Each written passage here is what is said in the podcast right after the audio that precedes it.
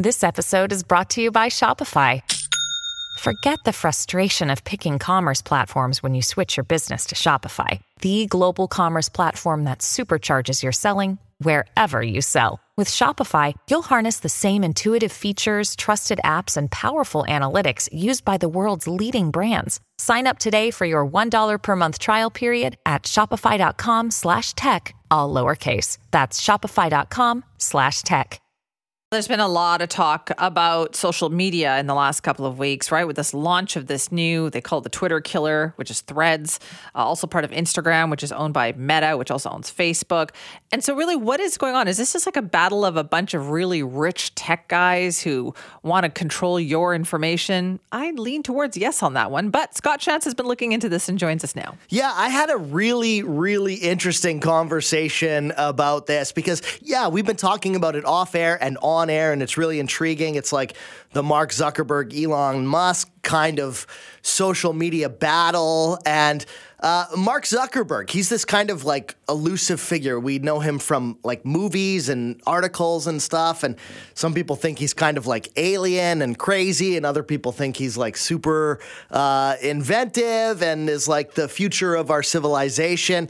There's a lot out there. So, with his uh, creation of threads and now Elon Musk and him kind of being caught up in this war for who's going to control like the micro blogging sphere, I, I wanted to find out some more about Mark Zuckerberg and kind of what makes him tick. So I spoke with uh, an ex Facebook CEO for Australia and New Zealand, Stephen Scheeler, to just sort of find out what's what's Mark Zuckerberg's end game here. Is there anything we should be concerned about? T- tell me more. And here is what uh, Stephen Scheeler had to say. I don't think that Mark is um, is a is a is an evil person or a bad person. I actually uh, consider him a friend. I enjoyed working with Mark. Um, he, I think he wants to do good in the world. The concern I have about it is that look, you, it doesn't matter if you're Mother Teresa. I think concentration of too much power in one purpose, person's hands and and sort of unaccountable power in many ways is a problem.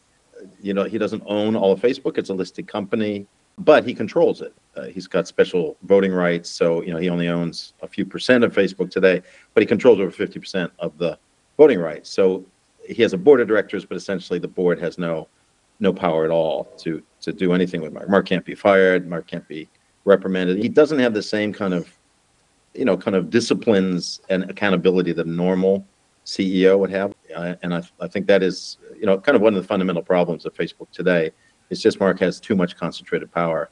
And again, it's not because I don't think Mark is a good good guy. I just think too much power in one person's hands. And I think in this case of Mark, uh, I think we've gone a little too far. Yeah, it feels like maybe um, a, a, concern for a lack of representation. Um, can he truly identify with um, uh, the entire cross section of a, a, billion different users?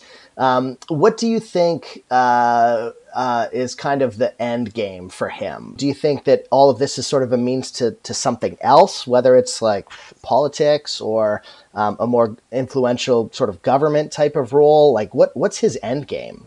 Yeah, it's funny when I was when I was at Facebook years ago you know, there was genuine discussion of, you know, sh- you know, should Mark run for president? And, you know, that would be a great idea. I think that ship is well and truly sailed. I, I, I don't think, I think Mark is too controversial to go formally into politics. Um, I don't think Mark's that kind of guy. Just knowing his personality, he's, he's not particularly gregarious. He's not real comfortable with, uh, in the presence of other people.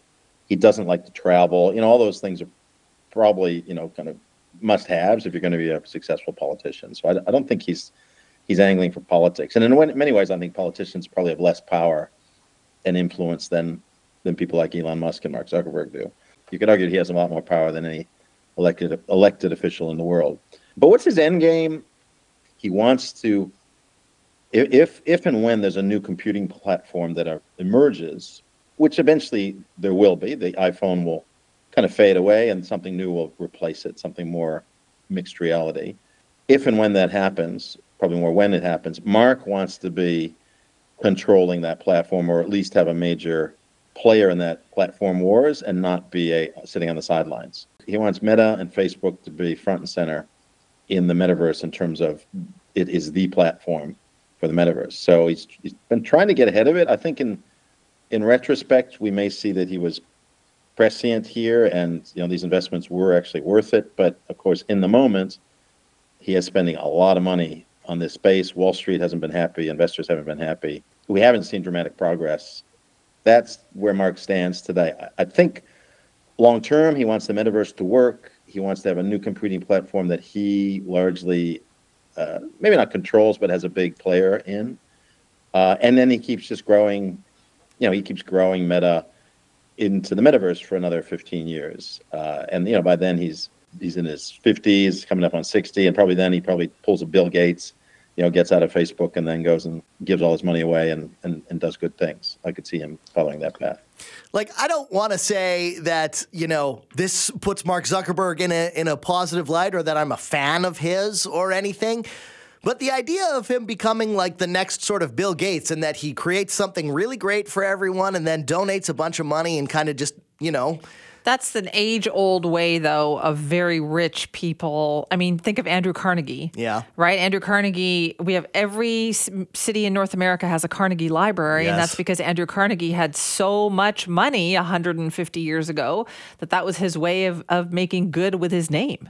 Yeah, and I I do see that. I I just don't know what else these guys are supposed to do. What do you do with the money? Just like let it go to your to your uh, people who inherit it in your family? Oh no, that's disaster. That's Right. disaster waiting to happen, right?